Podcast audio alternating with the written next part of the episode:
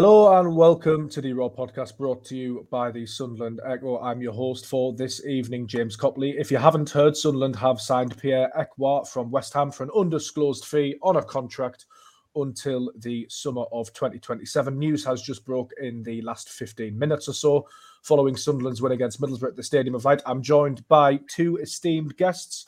We have Graeme Atkinson of the Wise Men Say podcast. Graeme, how are you doing? Nice beard you've got going there. That definitely rivals mine. All right, James. Yeah, good. Thanks, man. And we're also joined by Paul Dobson, better known as Sobs, of the ALS fanzine, long-time contributor there. He's sporting a moustache today, though. Roy Keane-inspired, Sobs, you were telling me before we came on. Yep, it was a good excuse to stay in for the night and grow one. Excellent. That would probably take me about 10 weeks, to be fair. We'll also be joined by Dave Lawrence shortly as well. He's of the What the Folk podcast, but he's just sorting his laptop out. So, gents, we've made a signing. It's January transfer window. We'll start there. Graeme, your initial thoughts? A young lad, Frenchman, 21, coming in, covering competition for Corey Evans, you'd hope, but another progressive signing, it feels like, by Speakman and Harvey. It's another one of them where, you know, if we're honest, I hadn't heard of him, don't know a lot about him. I think that seems to be the general consensus. I don't think a lot of people have outside of West Ham. I think, you know, I suppose he hasn't played a lot of men's football from what I gather. So it's going to be one of them where you don't really know how he's going to fit in until he starts playing, I guess. I think I'd heard that he had a few injury issues when he was at Chelsea. So hopefully he's over those. But you know, he's got physicality, which I think we're probably lack, generally speaking, across the squad. By all accounts, he's a big lad. West Ham supporters who I've seen online, you know, speaking highly of him in terms of what they've seen on under 21s. So, but I suppose the caveat is, yeah, if he hasn't played much of men's football, is he going to hit the ground running in the Championship? I suppose it's one of those where, you know, time will tell. Welcome, Dave. How are you doing, mate? All right? No, can't hear you, Dave. I'm not quite sure what's going on. He might need to try and rejoin again. We'll go on to Sobs in the hope that we can get Dave. Sobs, you've pretty much seen it all, sort of covering Sunderland and watching Sunderland. What do you make of this signing and this type of signing? Well, it was initially mooted as another loan signing, which strangely, it didn't seem to do clever things. We just let a central midfield go out on loan, but now it's turned into a permanent one. It makes a lot more sense. And like Graeme said, I know nothing about the lad, and West Ham fans rate him highly.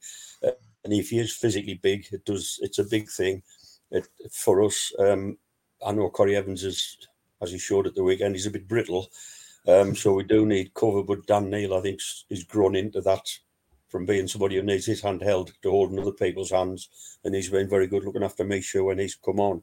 So if he is a physical lad, and if he comes on as well as the last person we signed from West Ham, I'll be quite happy, because he fits the model that we're trying to bring in now, young hopefuls who've got a good 5-6 years in them before we even think about them having to move on. It's not like he's getting towards the end of his playing career, which we've typically gone for in the past. Absolutely. Graeme, it feels like as well, Sobs mentioned Aji Alese, who's come in. We've had Dennis Cirkin, Mishu Barr, Hume. We seem to be seen as a venue or a platform where young players can express themselves, can grow. That hasn't always been the case at Sunderland, really, has it? Certainly, it's a marked difference. I mean, I suppose whatever you think of the philosophy that, at the club in terms of how we play, the recruitment model, it's certainly a marked difference to what we've had before. There seems to be a plan. There seems to be a strategy behind it. I'm all for bringing in players and developing them. I mean, I think what I'd say is the only caveat to that is it feels a little bit like it's the only approach, and maybe we could do with a bit more experience in the squad. I think you can bring players in who are still young, but who have a little bit of experience behind them. In fairness, we've done that with Dan Ballard. He had a season at the Championship behind him before he came in. So, personally speaking, I think it's great. I think it's great bringing in players and developing them. I would also like to see maybe one or two more experienced heads come in. But yeah, it's a great advert for attracting new players. Players must look at the where we are in the league, look at the brand of football we're playing. The interplay between some of the players is incredible, in fairness. So it's a great advert. And yeah, I'm sure that was one of the reasons why Ekwah was decided to join. Where do you stand on that argument, Sobs? Because as Graeme mentioned, Sunderland play some fantastic football. There's the excitement of youth, but with youth also comes a bit of naivety at times, doesn't it? And Sunderland do have some experienced pros, but not a great deal of them. Would you like to see Speakman maybe target some experience in the remaining sort of 8 days of the January window? It would be an idea. Like you said, it's very exciting watching them play, and they do link up together well. I mean, Patrick Stewart, people still think of him as a young player, but he's been around quite a few years now. And he, thankfully, it looks like he's found a home somewhere he's happy at last. And, you know, I've not seen us play with so many forward-thinking players for probably since Peter Reid's second, third, fourth seasons, you know, where we're bombing forward at every opportunity. But that was more direct wing play. This is some really clever stuff that goes from one side of the pitch to the other, but moving forward. So it's great to see kids growing into that. You know, with the four of them when they signed in the summer, we all thought, well, I've not heard any of them, what we're going to get. And, you know, we've got some, you know, Diallo he'd walk into most Premier League teams, to be honest, the way he's played since he settled down. So it's great to get them. And if they keep development quickly, it perhaps negates the need for more experienced heads. But you can't beat a bit of experience. It's always, you know, tell them how to play the game, curb your enthusiasm at times. Mr. O'Neill, even though he's one of the senior pros now, someone to come in and tell them when to take a breather, when it's okay to have a bit of a huff, and when it's not okay to show your passion, if you like. And on that point, Graeme, Danny Bart's been instrumental this season. I remember the sort of first 3 or 4 games, Pritchard was sort of holding that midfield together. It looked quite naive at times. Thinking of the Coventry game, Pritchard was instrumental in Sunderland getting a result that day. Who else? Gooch has been good with his experience, and there's a few others I can name. Corey Evans is the obvious one in the middle. So there is that need for a good blend, isn't there? As exciting as the transfer strategy is.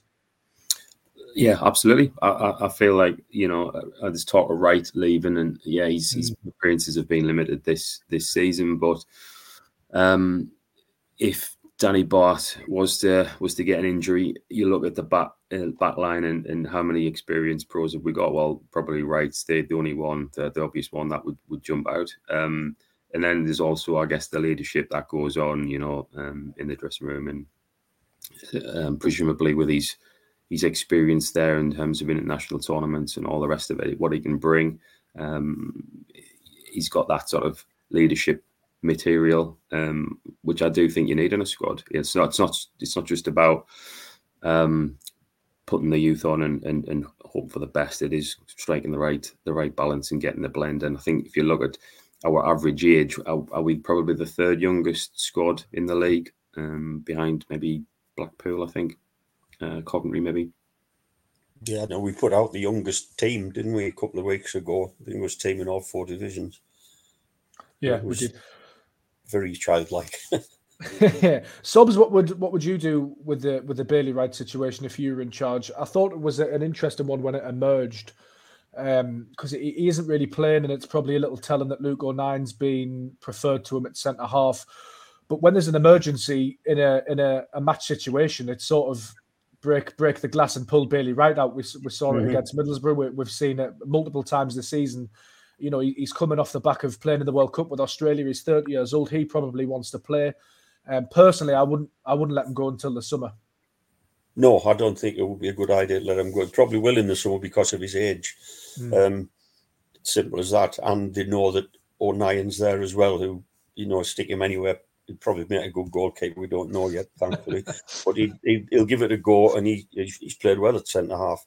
So that would probably be, that would be my thinking anyway. Get to the summer. I know there's been talk of Danny Batth going in the summer as well, but I think it would be bad planning to get shot of both of them. One we could probably live with because Ballard's come on, hit the ground running, looks a finished article, really. Yeah, he really does. The other sort of transfer snippet that emerged yesterday was that Amad Diallo's loan recall clause has expired now, so he won't be going back to Manchester United this January, which is a huge boost, Graeme. One of the, I'll go out on a limb and say one of the best players I've seen in the Sunderland shirt, skill-wise. I know we're playing in the Championship, which is the league below the Premier League, but it reminds me a lot of Sessegnon, but better at releasing the ball. His technique's marvellous. He's sublime. And it's one of those, Graeme, where I'm slowly falling in love with a lone player again, but I'm just going to enjoy him while we've got him. Oh, this is probably the best lone player from we've had since probably Johnny Evans. And, you know, in terms of just how instantly you can kind of see the qualities there. Even when he's kind of started perhaps a little slowly in terms of the season, you could still see there was quality there. I mean, the kind of the touches, the Zidane sort of pirouettes and all the rest of it on the pitch. It's just, especially when it comes off, it's just sight to behold, isn't it? I think he's got 7 goals. He's producing it, and I think it's what happens when Pritchard kind of comes back, and then you've got a great one of those problems where what do you do with Roberts? Where do you play them? Where do you play Diallo? It's great to see. It's great to see the fact that he's producing it and he's linking the player together, and Roberts and Diallo together. They're certainly a partnership that's developed. When Pritchard comes back, I suppose it's what do you do then? It's a great problem for Mowbray. Sobs, what have you made of Amad Diallo? Does he remind you of anybody historically as a Sunderland player? Strange enough, no. There's a little bit of Julio Acker about him, the way, you know, he hunches over the ball, but then he's, like Graeme just said, he spins away from people and finds a pass. And if you watch the replay of his goal yesterday, he's nowhere in sight after he gave Roberts the ball. Then all of a sudden, a little reverse pass from Roberts, and he's steaming in from behind the counter. It's lovely to watch. And mind, after that shocking head injury Fernandes got yesterday, when, you know, the goalkeeper's arm brushed his glove or something, I thought, I'm bound to recall the lad because he's going to be out for months, Fernandes. But no, it is, all joking aside, he's a fabulous footballer to watch. He's an absolute delight. And I know there was a little bit, I think, was it down at Shrewsbury where he got a bit huffy because it didn't work. Around about the hour mark, he was trying things and it wasn't coming off. And we thought, oh, he's not going to start behaving like that. But I think somebody had a word with him and he perked up again. And to be honest, we were thinking about we should be taking him off on yesterday, just before he scored, you know, get somebody in to shore things up.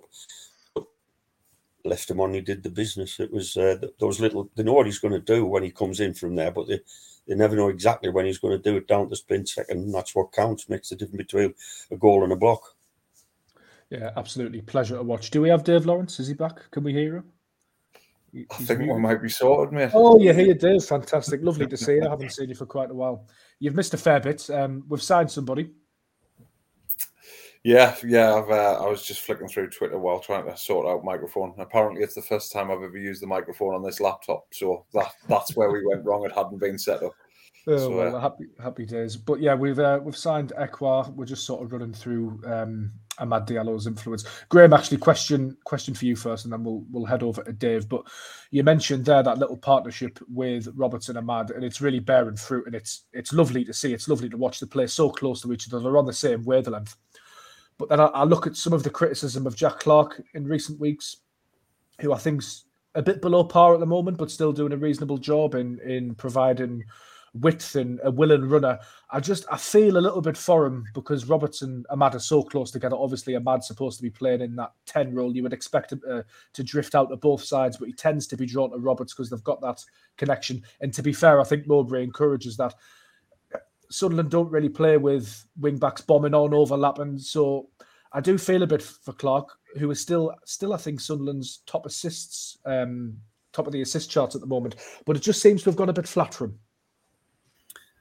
I was just going to say, I mean, I think he's still ahead on the assists. Different qualities, I guess, for me. You know, like you say, Clark is more of he kind of runs it direct. He's more direct, you know, running at defenders, drawing fouls, yeah, he's maybe not as he doesn't link up as well with Diallo or more often, but he's still got the threat. I think you can't really underestimate his contribution this season. So for me, he still gets on the team sheet. I think the draw on the fouls you saw against Borough, I think 09 picked up on commentary as well. And I was watching it back. You think the way that he kind of runs at the players, that a defender thinks they've got an opportunity to nick the ball, and then the next thing you know, he's gone. And I think it's crucial they win those fouls around the box and put the pressure on at times in games, and that's what he can bring. For those that don't know, Dave lives away from Sunderland, so I'm guessing you didn't travel up for the game on Sunday, Dave, did you? Mate, I didn't. I had a very busy food service. I've obviously been a chef, so I had my phone on top of a microwave while I was cooking away. Dedication for you. Excellent. Perfectly placed to analyse the game on this podcast then. The other sort of big event in the football world today, Dave, has been the sacking of Frank Lampard at Everton. Obviously, Sunderland would probably quite like to bring Ellis Sims back on loan. They've now got to find a new manager with 8 days of the transfer window left, so I doubt Sims is sort of high up on their bucket list of priorities. What do you see happening with that situation? To be honest, I think it was something I was going to mention on What the Fault the other day, but I had a little bit too much to drink when we did that podcast and I couldn't remember what I was talking about. So I might have actually said it, but don't quote me. But Tony Mowbray came out in the week and basically totally downplayed the whole Ellis Sims thing and said, he's not number one target on the list. Yes, we like him. He's a very good player. He was here. He thinks he's being treated unfairly. But ultimately, we have other irons in the fire, which is just refreshing. Everything about us at the minute is really, really refreshing. So that kind of plays down the fact, which isn't great for Ellis Sims personally, but for us as a club, it means if we went in for a transfer, we're not going to be charged top dollar because they're like, oh, they haven't got all the eggs in one basket. So yeah, I'm pretty relaxed about it. I heard Graeme say earlier and totally agree. I'm sure a lot of us echo the sentiment, but we could do with another 2 centre forwards. I wouldn't mind if it was Ellis Sims. He fits in with the whole model of what we're trying to do. But if there's other players out there who are going to be easier to get, who have the same kind of attributes, then I'm all for that as well. To be honest, I've got quite a bit of faith in the bringing in of new players. I know I've had my criticisms of, listen, I'm not suggesting we should spend 100 grand a week on Ross Stewart. I'd give him it personally, but it's not my money. But other than that, the players that are coming in seem exciting, seem quite dynamic. So yeah, I'm pretty comfortable with it all. So there's been very few missteps by the transfer committee at Sunderland. I'm thinking of maybe Defoe, Frederick Alvarez, or Alves, whatever he was called. The striker situation seems to be the big glare, and I'm not saying it's an oversight because I think the club's aware of it, but it seems to be the one area in which things haven't really gone to plan for whatever reason, and Sunderland are left with just Ross Stewart at the moment, which is far from ideal. Yeah, I know. We found almost to our cost a few months ago when he got hurt and Sims got hurt at the same time. We had to change our whole strategy, and I agree with it. It would be unbelievable that the club haven't tried to sign people there to fill those gaps, but it just hasn't happened. And it's always a place that you're going to get charged the maximum amount of money. When, if you can remember, Antoine Semenyo, he had about 3 years ago, they wanted 10 million quid for him now. And that, you know, Ross Stewart's got to be, he's a lot better prospect than him, even though, you know, he's a couple of years older, but the guy scores a small number of goals and all of a sudden he's worth 10 million quid. That, you know, we're not going to be looking at that sort of player, but they are the gems to find amongst all the coldest, I suppose. They're what we've got to look for and try and identify somebody from somewhere if we haven't got them already in the youth setup, and it doesn't look like we'll have someone ready to step up yet, but I hope we've got somebody lined up. You know, if, like Dave says, if we've got other irons in the fire from Mowbray's point of view, and he's not phased about not getting Sims back because Everton, they'll be wanting whoever they get in to look at the striking options at that club. I really hope there is somebody, you know, young that fits the bill and can back Stewart up, either by being an option to play alongside him, like Sims was, or to be there just in case. Yeah, absolutely. Subs hit the nail on the head there, Graeme, but you feel that Sunderland need a couple of strikers to come in the window, and if it was just Ellis Sims on loan, that would probably be presented as a good window, but would it really be in that department? Just in the sense that we had Sims, he's gone back, we've brought him back, if he does come back, that is, but you still need a Ross Stewart sort of replacement plan in place. I'm not saying he's going to go anywhere immediately, but you need these long-term strategies, don't you? I felt as though we needed a third striker in the summer. I felt as though we needed one at the outset, really. And the fact that we've played as many months as we did with no strikers, and now in January here we are with one striker. You can be complimentary about the recruitment and rightly so. But for me, that was a misstep to enter the season with just the two. I mean, every other team in the league has 4 strikers easy. So, and it just means that, God forbid, Stewart pulls up, injured in the next game, we're suddenly back there to having no strikers, and every striker that's on the market, their value just skyrockets, and wage demands and agents, know that you've got you on the back foot. So for me, in that scenario, I think strategically it was a bit of a misstep. But yeah, for me, we need a striker on a permanent. And probably another loan, and hopefully that's going to be Sims, but we can't wait around.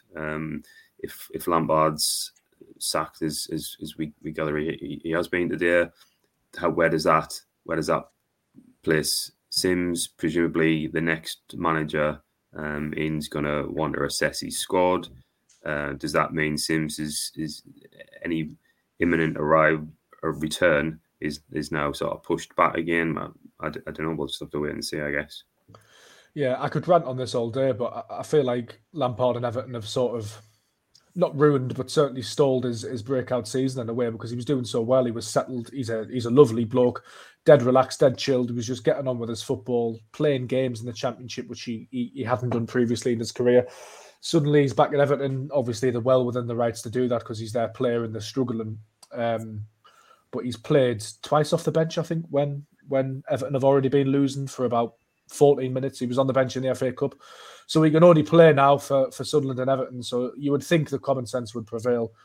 But that club looks absolutely nuts at the moment. I want to talk about some actual football, Dave, because that would be nice. Just thinking about Sunderland's back four against Middlesbrough. On current form, is that the best back four that Sunderland couldn't put out there? It was Aji Alese left-back, who I love at left-back. Obviously, Cirkin injured at the moment. But we've stumbled upon Ballard and Batth at centre-half because of 09's injury. And then you had Trey Hume at right-back, who was just on another level, sublime. Yeah, lovely, isn't it? Options. I mean, even with a back four, out of those four, you could easily play three of them in a back three. Alessi did it quite well before his injury, to be honest. But at the same time, that would mean dropping Trey Hume, which is like absolutely unthinkable at the minute. Nice to see a proper fullback, I think, is what we seem to be seeing week in, week out. And to be honest, at that age, becomes a little bit worrying, doesn't it? Listen, without getting ahead of yourself, it becomes a little bit worrying when players start playing at a decent level and consistently well week in, week out, because they're going to get noticed. But that's another facet of the model, I guess, and kind of them players who I've no doubt are completely... towards Sunderland at the minute, but putting themselves in the shop window for Premier League clubs if we don't manage to match their aspirations ourselves. But yeah, listen, it's positivity around the whole fan base at the minute, which is just absolutely wonderful to see. I couldn't have thought of that 3 seasons ago. And I think someone's seen put a little snippet up earlier of the overhaul of where we were at and where we currently are. And it's just nice, you know, players who are exciting us, but who want their ambitions matched by the football club, which is where, and I apologise for the pronunciation, but where the lad from West Ham, I heard a quote from earlier saying that he was sold the project. Listen, that's nice that people like that want to move from London.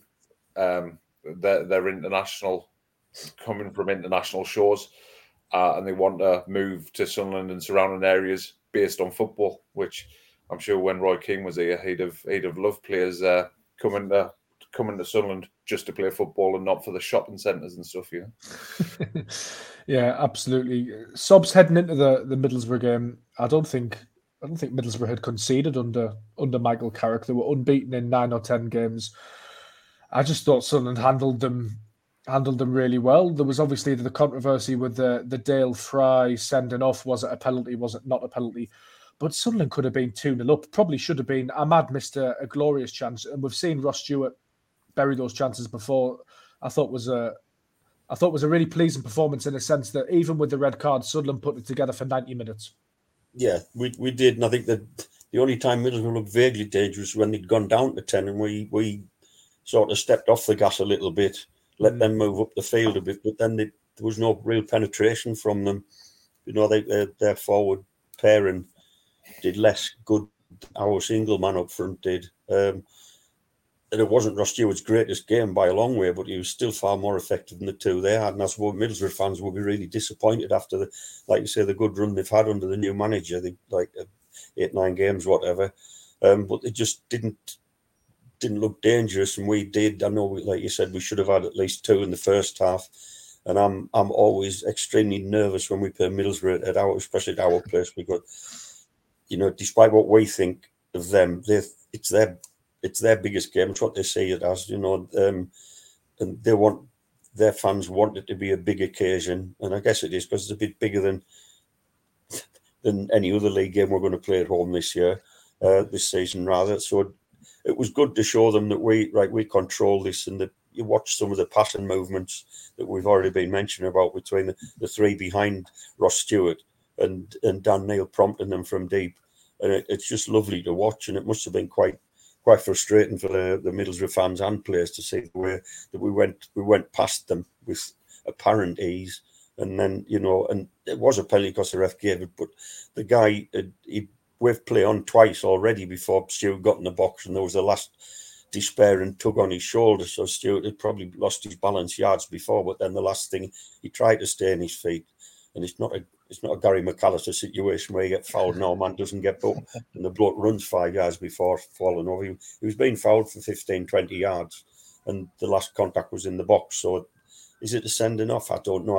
I'm not sure what all this double jeopardy ruling is now, where if you're given a penalty, it's enough punishment. You're a man down. You've already... Anyway, he went. He shouldn't have fouled him if he didn't want to get sent off. No, this is... I think it looks... I don't know what your opinion is, Graeme, but in real time, I thought definitely a penalty, definitely a sending off. And then you slow it down and it's like little niggling contact here and there. But when you slow it down, it doesn't look a lot. Yet when you're running at full tilt, it will be a lot. So for me, I thought the referees got it wrong. It's not a penalty because it's just outside the box, the initial contact. Sobs is right. He's been fouled for about 10 yards. So he's taken that risk. Ross Stewart's done extremely well to sort of stay up and then buy it in a way, but them's the breaks, really, isn't it? Dale Fry got himself in that position, and I must say the half volley from Roberts at right back to get Stewart through on goal was sensational. In real time, and where I see it in the ground, I thought that it was a clearer foul in the build-up. I thought it was, you know, the ref could have blew and pulled it up almost immediately as soon as Roberts played the ball, but he let it go. And I think when you see the replay from behind the goal, I think it's almost the push That there's a lot of there's not a lot of contact, there's not a lot on it, but you can see it's a clear movement, a pushing move, where he's got his hand on him, he's pushing movement, and you don't have to, as you're already saying, is the cliche course, you don't have to a lot of contact to fall over and at that speed, and they were going at some tilt. So yeah, pen for me. I can see why he gave it, and he's last man, and yeah, we suffered the week before, so let someone else have the misery. Yeah, Michael Carrick was not happy at all post-match, but Dave, Tony Mowbray just turned around and said, well, you know, we had a bit of bad luck last week, so we'll take it. Yeah, something which I alluded to last night. It swings and roundabouts. It'll come round the other way for Middlesbrough. It'll come round the other way for us at some point. It just is what it is. Listen, yeah, like Sob said, ultimately, in the history books, it was a penalty. It was a sending off. I mean, the referees probably thought to himself, my God, this is like Ross Stewart clean through. He's bound to score, so I've got to send him off. Probably he's thinking, to be honest. There's actually a shout for Ballard, shout for a yes. Second. Yeah, I totally agree. And then I think Carrick was sort of later towards the end of the game, thought they could have had a pen. Well, you know, I think if the ref had give that one, then you should have been given the Ballard one, because the both look to be a similar sort of situation. I thought exactly the same. And at the end of the game, the incident Carrick is talking about, they were already 2-0 down anyway. So I think he was annoyed. He hasn't tasted defeat a lot as a manager, Michael Carrick. I think that might have been his first defeat, actually. So yeah, he was. He wasn't happy, and there's obviously the Newcastle connection there, Sobs, as well. Oh, is he a mug?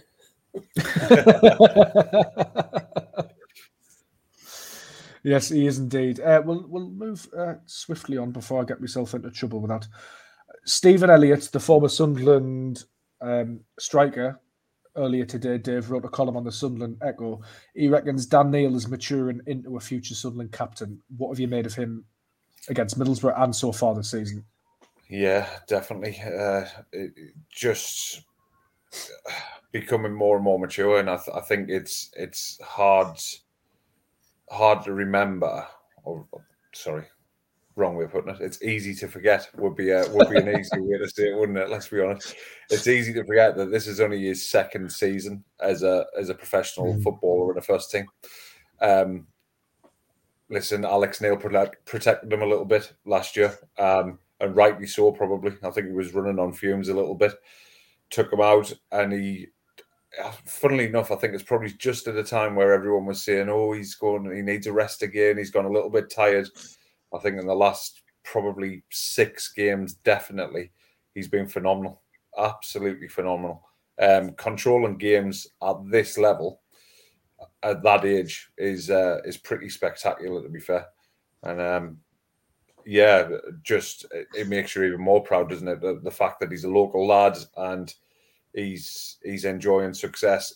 To be honest, I think for any of them to be playing football in the way that we try to play football, you're probably going to enjoy it more times than you're not, because it's successful. Listen, I remember watching the Preston game earlier in the season where we didn't have Ross Stewart, and it's looking at it from a fan's point of view. Preston fans must sit there and go, "What on earth is this we're watching week in, week out?" It's, you know, okay, at times it might be effective, frustrating other teams and trying to pinch something here and there, but currently I'd rather get beat watching a game of football the way we play football than I would pinching points the way that Preston did at the time.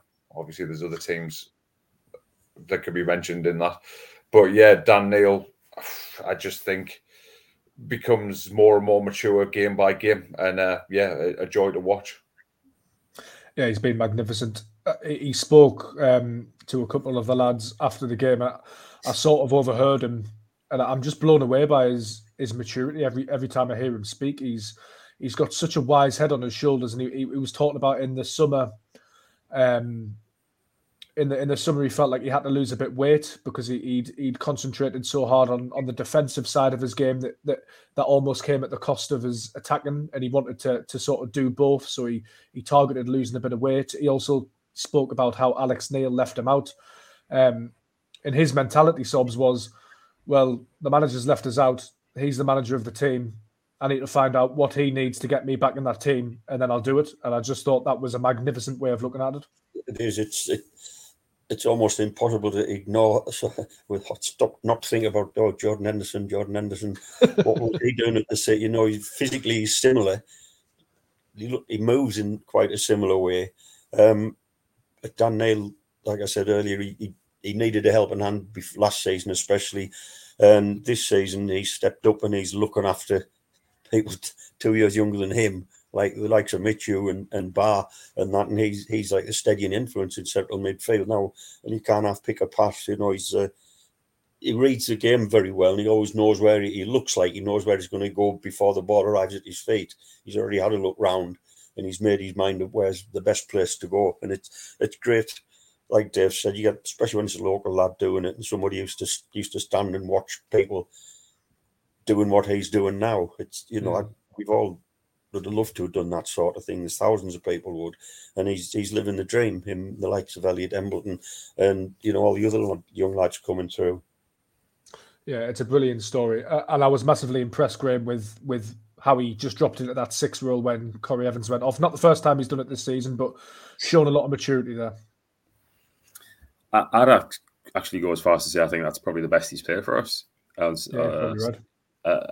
think, and he does look comfortable, and like you say, he's got that head on a swivel, and when he gets the ball under pressure, you don't feel like, as a supporter, you know, you don't get that sense of anxiety. Like you know he's gonna retain it, he's gonna keep possession, he's likely gonna pick a pass. In out of all of the midfielders, maybe Mishu as well, he can just pick that past eye of a needle, and it's fantastic that he's a local lad, the fact that he's coming through, and the fact that he's dominating games in this league for such a young age. And like, you know, I think Dave says it's his second season is some achievement. Hopefully they don't, but it'll not be long before, I'm sure, Premier League sides are linked. I think Villa were linked relatively recently. I'm sure there'll be plenty more if he keeps progressing as he does. Hopefully he sticks with us. Yeah, absolutely. My worry with players like Dan Neil and Ross Stewart is that the club won't grow at the same pace as they do, and they'll need to leave us behind. But that's a worry for another day. I think it was Burnley and Villa that were linked with Dan Neil last season. I could go on for ages. There's so much to talk about Sunderland-wise at the moment, but we'll come to an end on this sort of general theme. Sunderland 3 points behind third place Watford, who were relegated from the Premier League last season. 1 point off the playoffs, although some teams do have a game in hand on us. As a Sunderland fan, you're always looking over your shoulder, but that gap has started to open up now, and we are 15 points off the relegation spots. I'll throw this to Sobs first. This season's been lovely, but what should we be aiming for as a fan base coming towards the end of the season? For me, the league, having played everybody, looks like we could do something. But I don't want to get too greedy. And that playoff word is hanging around my head, but I don't know. I don't want to say it. Where do you stand on it? You want to do as well as possible, but you've got to be realistic. If we were to go up this season with this squad, we're going to have to do a Forest and buy a dozen players at a cost of 500 million quid to have any hope of stopping up. I'd rather we went up with the emerging talent that we've got, and to finish in the top third would be a real achievement, because remember, everybody we're playing this season finished higher than we did. We were the lowest ranked team out of everybody in this division 6 months ago. You see the state of some of them. Yeah, we don't know how on earth that happened, but there you go. We should always strive for more if we can get, but I really like the sort of organic way we're trying to grow now, rather than do what we did years ago and you buy a shed load of mercenaries in and you're still paying their wages 4 years after they've been to Besiktas and everywhere in the Eastern Mediterranean. It's not a good way to run a football club, as we found to our cost, because we've had to basically rip it all up and start again. We've got sensible dealings the policies generally worked. Like we've already talked about, there's holes up front that we should really have filled with unable to for whatever reason. Playoffs is very realistic. Whether we want, of course, not what we want every game we play. So if we get into them, I'm all for going up. I won't be desperately sad if we don't go up. I'll be a bit disappointed, but you've got to, like I said, trying to keep my head in the ground, my feet in the ground rather. Let's be happy that it's fun going at the football again. And I'd rather we had another season of fun than a season of misery at the bottom end of the Premier League again. No, I think you're right. It is very fun going at the football again. That's a point we maybe haven't made as much as we should have. It's exciting to go to the football, seeing players like Amad and Roberts and Clark and Stewart. It is good fun, and the atmosphere is improving all of the time. Graeme, where do you stand on this promotion argument? I see lots of different views from fans online. There's the Sobs view that, you know, we should just take each day as it comes. Obviously, you can't turn a promotion down, but it's not necessarily something we should be aiming for. And then I see a lot of people saying, well, you've got Ross Stewart, who's one of the best strikers in the league. You've got Amad Diallo, who is a fantastic number 10. Dan Neil in the midfield, some experience over the pitch, a decent goalkeeper, some decent centre-backs. You know, if we could get a few more in, we might not have a better chance for a while with a set of players who are really good. I predicted that would finish 15th at the outset. And I think the way that we've played, I think it's probably fair to say that, you know, should slightly readjust me thinking around that. I think it's clear that we're competitive in every game, and I think that's part of the fact that we're enjoying going to games again as a fan base. As Sob said, it's like it's great to go. Match day is great again, and that can't be underestimated in terms of the last 4 years or so. The impact that has. If we went to the Premier League, that whole kind of soul destroying, you know, the whipping boys of the Premier League, where you kind of limp along and hope you can play a little bit and get a few points at the end of the season was I think become sort of fairly tiresome, to say the least. So it's great just being in a league and approaching games and feeling like there's a good chance we're actually going to win again. Of course, I haven't said that if we got up through the playoffs, it would be great. You know, let's be honest. But I think it is about consolidation still for me, and I wouldn't be too disheartened if we miss out on playoffs. It's just about. I think the other point is back to the age profile of the squad. Really, I think that strategy that Kristjaan Speakman seems to be kind of bringing into the transfers is signing young players who can then maybe mature with us. If you look at the average age of the squads who typically get promoted, it's usually around 27. Is it 27 years old, something like that? Yeah. So average age, our squad is around 22 maybe. So if we can keep the same sort of players' core together and they mature and improve with us, there's no reason why we shouldn't be knocking on the door of the top two spots in the next few seasons. And, you know, consolidate, improve slowly, and hopefully you're building from a stronger position. Where do you stand on the debate, Dave? Going back to pre-season predictions, I said we'd finish around about 10th and have a flirt with the playoffs. I still stand by it. And to be honest, whisper it quietly, I think the problem that the board are going to have, and I won't say Mowbray, because I think he came out the other week and said that he would like another crack at the Premier League.